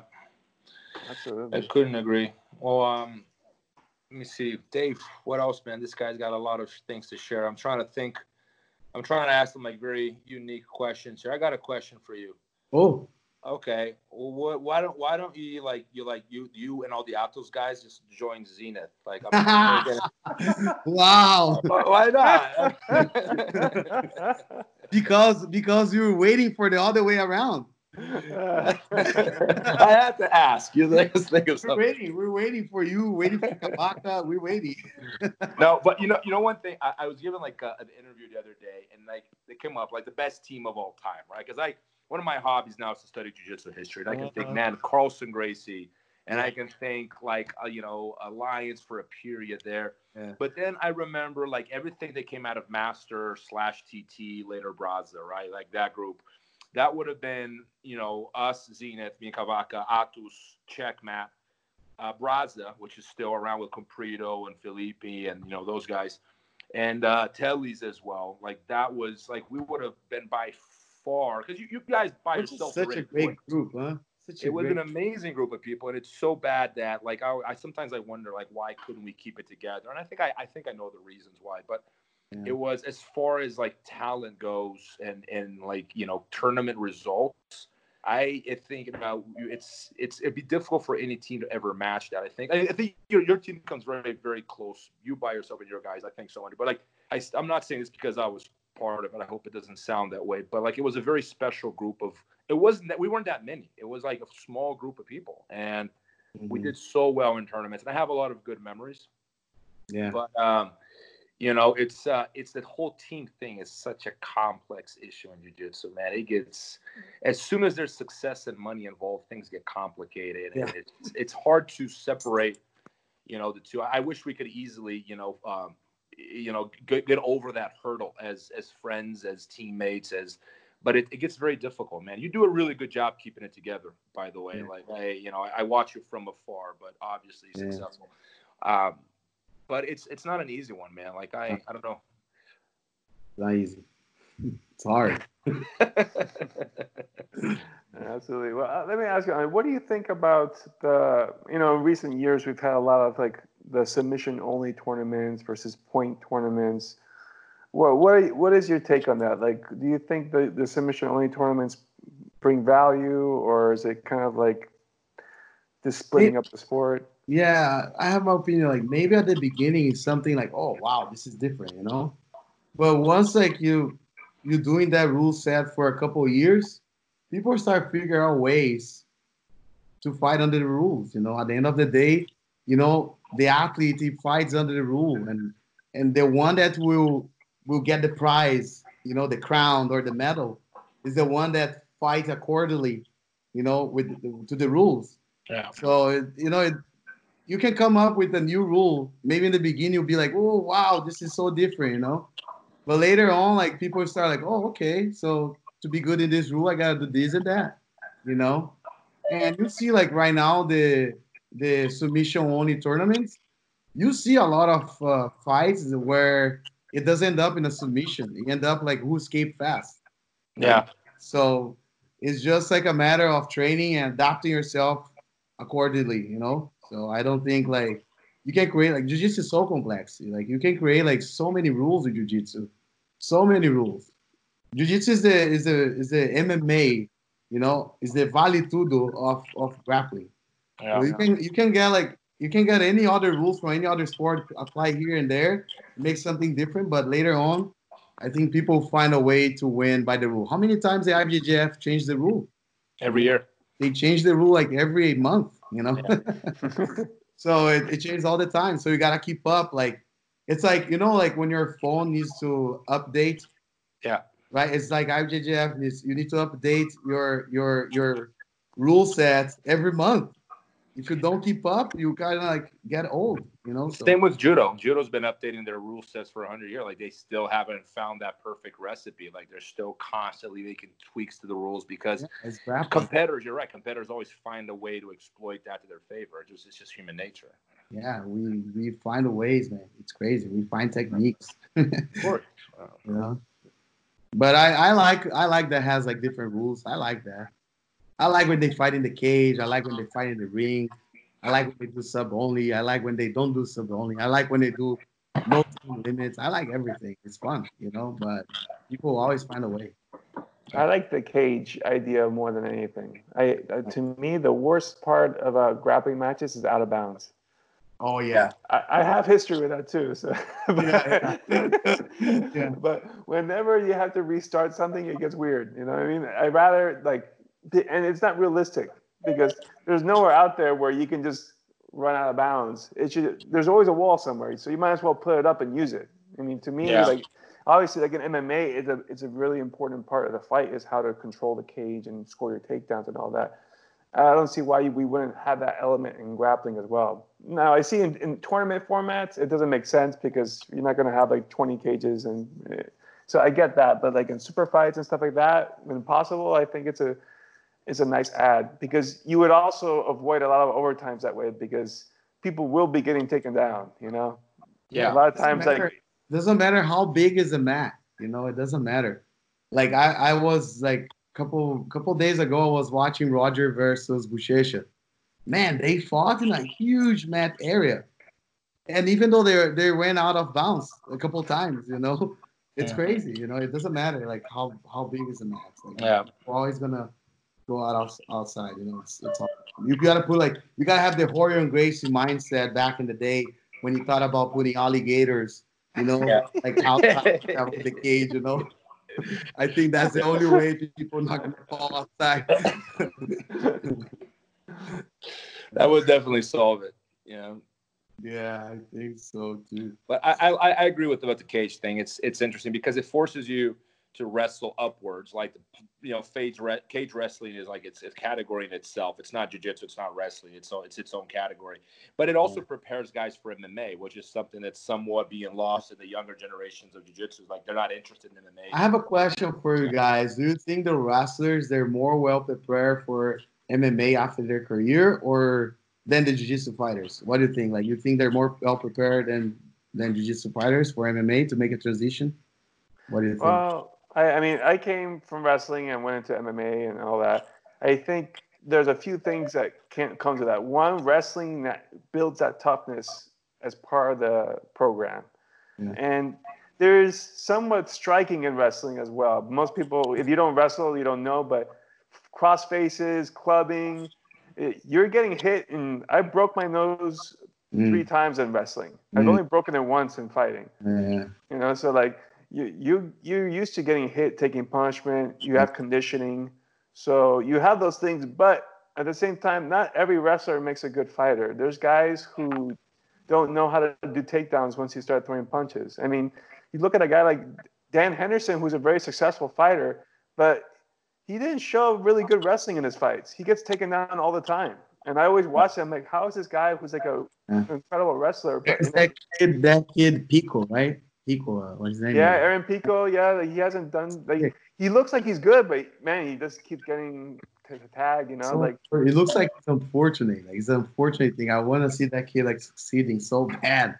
yeah, I mean, like, You know, you know what it is. My, my opinion on the, this whole discussion has always been something like, you know, uh, I think that BJJ obviously is a more complete art for the simple fact that everything that is legal in wrestling is legal in BJJ minus the suplex. You can't suplex someone on their neck. That's the only thing in wrestling that's illegal in BJJ. Everything else is legal. So wrestling fits inside BJJ.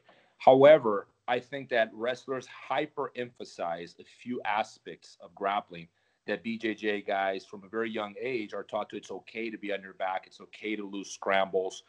And there's a conditioning and, and toughness element that I think that wrestlers come out of, you know, college as tougher individuals in general because it's a different kind of mindset as to the privatized sector in Brazil. Like, for example, like people are teaching for a membership.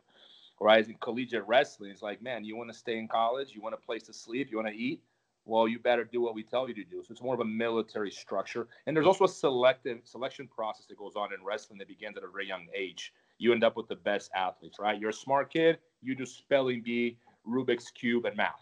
You're athletic, you go to the football team, you go to the wrestling. It's the, what the, the Soviets would call the pyramid, right? They create, the US uses that system as well. It's a pyramid. You end up with all the athletes, and then the very ones at the top go to college on a scholarship, right? so do you think like wrestlers they're more prepared for MMA? And generally speaking, yes. In Yeah. general terms, they're more pre- prepared for MMA, not because of jujitsu as an art, but how jujitsu is taught and practiced. There's a difference. right. As an art, BJJ is more, but we are teaching it in a way that is not. Uh, it is not in tune with how MMA takes place. Mhm. I think that's kind of changing a bit, though. I mean, if you asked this question like 20 years ago, I would say obviously wrestling. I think now, though, like you see, like because of guys like you, Andre, who have made wrestling a lot, lot more popular, there's a lot more people who are now teaching wrestling earlier on. I, I think, and before I remember when I would watch jujitsu tournaments, they were very slow paced and like I remember I was actually at that I think was it the Pan Am's in 1999, and there would be people who would like just grab each other and then slowly sit to guard, and like the referee was talking to them. And I was coming from wrestling, like, man, what the hell is going on? This is not competing. They're like, they're like having a conversation mid match, you know. Yeah. But I think the intensity has changed a lot more, you know. So I think that now jujitsu has athletes, right? There are people who are conditioning and they're they're doing strength and conditioning and they're training. So I, I think that the next generation will probably be better prepared, you know, because the in the beginning it's kind of like early UFCs. There weren't any athletes. There were just guys who did martial arts, and there was a lot of tough guys, but they weren't athletes. Now in the UFC, it's all athletes. They're all people who are physical specimens who've trained their whole lives for this particular thing. Jiu-Jitsu has athletes now, right? There's people you're not getting into ADCC just because you're good. Like you have to be a specimen. You have to be really well conditioned. You have to have great technique, good coach behind you. So I guess it depends on who you're like. Who are we grabbing as the base model for the jiu-jitsu athlete? Is it the guy coming from your team, or is it just like somebody from anywhere? Someone coming from your team, I'm saying they're probably better prepared than your average wrestler would be. You know, so I think that's evolved a lot. You know, Yeah. I think right now, like maybe the next generation of wrestling also train jujitsu. I have a lot of kids in my gym that they they compete both. They compete wrestling and jujitsu, and I believe like both uh, sports like they help each other. for sure. You, know, you can become a great wrestler if you do jujitsu. Like you can deal better with the scrambles. I believe Yeah. you know, helps a lot. And also, you can become a great jiu-jitsu fighter if you have a good wrestling too. You know, it helps a lot with your takedown, your stance, like your your speed, your explosion. And the reason that I think that the wrestlers they're a little bit more well prepared than than uh, jiu-jitsu fighters is because they always they always fight no gi. They always compete no gi. That's the first thing. You know. Also, like that, the, the punch side as well that you talk about, and also the matches has uh has like intervals you know has that that minute break right? It's one minute 30 seconds break. So it definitely helps you to get the stamina to come back to the next round where in jiu-jitsu you fight like especially when you're a black belt and most of people that makes transition from jiu-jitsu to mma they're black belts. So they fight 10 minutes you know? Like a lot of rounds 10 minutes the fight's a little bit slower you know it's with the gi you know? So i think like it's definitely like of course one art help other you know we help each other. Like wrestling helps jiu-jitsu jiu-jitsu helps wrestling. But like if if you one guy do pure jiu-jitsu and the other guy do pure wrestling i think like the guy who has pure wrestling he's, he's just a little bit more like you know a, little bit more ahead you know? So and you see that in mma so it's, it's not like good, it's not like a uh, just something that we say here. They statistics they statistics say that You, you know the the one thing that's a problem in jiu-jitsu too is that in jiu-jitsu because the way the rules are and I've always been critical of the rules I think we've never found like a very a, martial art kind of rule. It's very sport oriented but the Mhm. in jiu-jitsu you're allowed to win very tactically. Like a lot of strategy you guys win right? In wrestling it's not that there's no strategy but there's athleticism will out like you you have to be in shape. You're going to have to actually go to war with people Whereas in jiu-jitsu, more and more now you get away with wrapping people up in a lapel, 50-50, boom, fight's over. You know, like and that right there, obviously, who's going to translate better to MMA? The guy who's getting used to winning 50-50 with a lapel, or the guy that's used to sprawling, grinding, and you know, winning every single scramble. Like one of them, in in a sense, wrestling is a lot closer to MMA, even though it's far less complete. Well, it's a good point that you both bring. One with Andre, the fact that there are rounds and they're short rounds increases the intensity by many levels, right? And then to the second point, Rob, what you bring is also that you can't really stay in a position for too long. Wrestling calls stalling very quickly. I, I remember like after doing jujitsu and MMA, I went back to do a freestyle wrestling tournament, and I got called for stalling within the first five seconds of the match. because literally, we shook hands, we go, and I backed up a little bit, and the ref went boom, stalling. I'm like, man, I'm just getting started. I just took a back step. You know, they were already calling for stalling. You know, so the pacing is very different. And even if you have a good position, if you just hold it, they're going to stand you back up. You got to always be moving. So it creates a lot more scrambles, which requires a lot more endurance, explosive endurance. Where like you say, Andre, you have a ADCC match it's 20 minutes long. You can't go the whole way. You're gonna gas, so you have to go slow, right? And MMA is three five minute rounds, or, or it's like a middle ground. It's not yeah. very long, but it's not five minutes, right? Yeah, it's not very short either. But it's a white, it's a white belt time. exactly and your and your pacing is very different. And there's still tactics that go. You always see people look for that takedown within the last 30 seconds, you know, to finish the round on top and, and score. So, but yeah, I, in that sense, strategically, I think wrestlers have an upper hand because they are used to those type of games. Whereas in jiu-jitsu, you wouldn't like wait the last 30 seconds to score your takedown necessarily. You're, you're probably going to try to score it earlier on. Mm-hmm. I agree 100%. Robert, man. Lots of I think uh, I think that I think that we got to come up with a rule set that like brings the best of both worlds, man. Like I've been talking about it for a long time. I've sat down with like every single promoter on the planet trying to convince them. I'm like, man, you want to come up with the best rule set for jiu-jitsu? Listen to the competitors. The competitors know. You know, they never do that. Like very rarely they actually sit the competitors down and go, "What do you guys think is best?" Right? Yeah. So I think that's a you know, but like I, always dreamed of like you know creating a wrestling with submissions. I know it sounds like oh we have that with ADCC. Like man, there's so many things I would add to that rule. I think we can make it way more dynamic, more entertaining, and more more martial art oriented, right? So where jiu-jitsu practitioners would make easily make a transition with MMA if they ever wanted to, right? But everyone's mm-hmm. got their own ideas. I'm I'm no exception to the rule. Yeah, yeah. No, I, I agree. I mean, we talked about it before. I just always felt like the problem with the ADC rules is that it's it's very difficult to score. Yeah.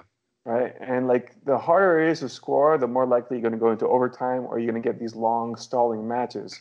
Whereas if you make it easier to score, then points rack up, and then there's more incentive to action because you're going to be behind and you have to you have to score back. And I think the biggest thing is that the turtle loophole. You know, like anytime someone turtles, it negates the scoring position. Like, you know, you could take someone down, they turtle for three seconds, roll back, nothing. That I feel like if you took that away, it changes a lot. Mm-hmm. And I think a second thing is out of bounds. If someone goes out of bounds, it should be like how they're doing in wrestling now, where they get a point for pushing you out of bounds. Because what's going to happen now, that means I can't back away. I have to stay in the middle. And when people are closer, takedowns can work a lot easier. Yeah. It's really hard to take someone down when they're they don't want to let you get close. Yeah. And when there's no penalty for going out of bounds, it's like you have very little chance of scoring on somebody unless they make a mistake, you know. In MMA, most of our takedowns occur in the cage just because that's you run as far as you can and now you got stuck. I, I think just those two things makes a huge difference, and you will see a lot of scoring happen if you took out that turtle loophole, score out of bounds points. I think that makes a big difference yeah. without without changing a lot fundamentally. There's two only, things. Only given at one point for if you push your opponent outside, that would be a huge difference. You know? Yeah. You imagine. I mean, you run people out of bounds so many times, you would be racking up points left and right, right? Yeah. But at the same time, people probably wouldn't let that happen. They yeah. would have to try to stay closer, and then you would probably take them down anyways. But like, it's much more satisfying, I think, from a spectator point of view, you know, to see like oh, this guy won by like four points or six points versus he won by ref advantage. It's like, oh, you know, I think it does an injustice because I feel when we're scoring points, the idea is we're supposed to be rewarding the guy who's pressing the action and doing technique, who's executing. But when you don't score anything and you lead it to advantage, it looks like it was a coin toss, you know? So it doesn't reward that the competitor for taking the risks because every time you go for a technique is a risk you could fail and, and go back. Mm-hmm. True. That's true. It's a good, very good suggestions. Um, guys, unfortunately, I gotta get going, man. I got a meeting in ten minutes. I gotta get ready for. But um, Andre, I want to thank you so much for the opportunity, man. We've been playing phone tag for for a couple weeks now with this interview, but um, I, I really wanted to pick your brain. And um, man, I I wanted to congratulate you on your career. I've been a fan since I've known you. Um, you know, you you've always been one of the the best competitors in the game, and like they they said, you know, you could make the argument you're the goat. So, man, congratulations on an amazing career. Uh, you, your students, your team, And uh, you know, you've been to the gym before, but if you're ever back in the gym, you're always going to be welcome here. And uh, you know, would love to have you join the ADCC Masters Club. Thank you, man. Thank you. Hey, I, it was a great pleasure. I feel so comfortable. I feel so good here, talk with you guys. You know, Robert's been a great friend for a long time. You know, I know him for a long time, and I thank you so much, Robert. Uh, I know, like, I was like little busy, you know, but then I say, okay, now let's let me do this, and um, and fortunately, I did. You know, I feel really good. Like after we we talk here, I feel really good about like everything that we mentioned here. Um, you know, it, it, was amazing to be with you guys. Uh, David too, thank you so much for for uh, everything, putting your thoughts right here, and also it's amazing. Definitely, I learned a lot. You know, after this uh, meeting with all you guys, and uh, I appreciate uh, everything. You know, I just appreciate like you, the time that you guys reserve, like just to talk and and do this interview. I appreciate that. I feel I feel really good. Thank you. Thank you, Andre. And uh, just one last thing for you. Uh, let the people know here where they can find you online on social media, where they can learn more from, about you. Yeah, so they can find me on uh, Atos Online, so atosbjjonline.com. Uh, right there, we have over uh, 3,500 techniques. I'm putting like some courses right there. Um, and you guys can also find me on uh, social media, Galvão BJJ, um, Facebook, Instagram, and Twitter. Most like Instagram, right? The gram. so, Galvão BJJ. So thank you so much. And we have like we have uh, great things coming, you know. So you guys will know soon, and hopefully this can be great for the jiu-jitsu community. I'm doing my best here still, even awesome. though we're awesome. locked. Thank awesome. Thank you guys. All right. And I guess then. Hug. now is the hug. Like hug. We Virtual hug. Thank you. See you. Bye. Thank you guys for tuning in.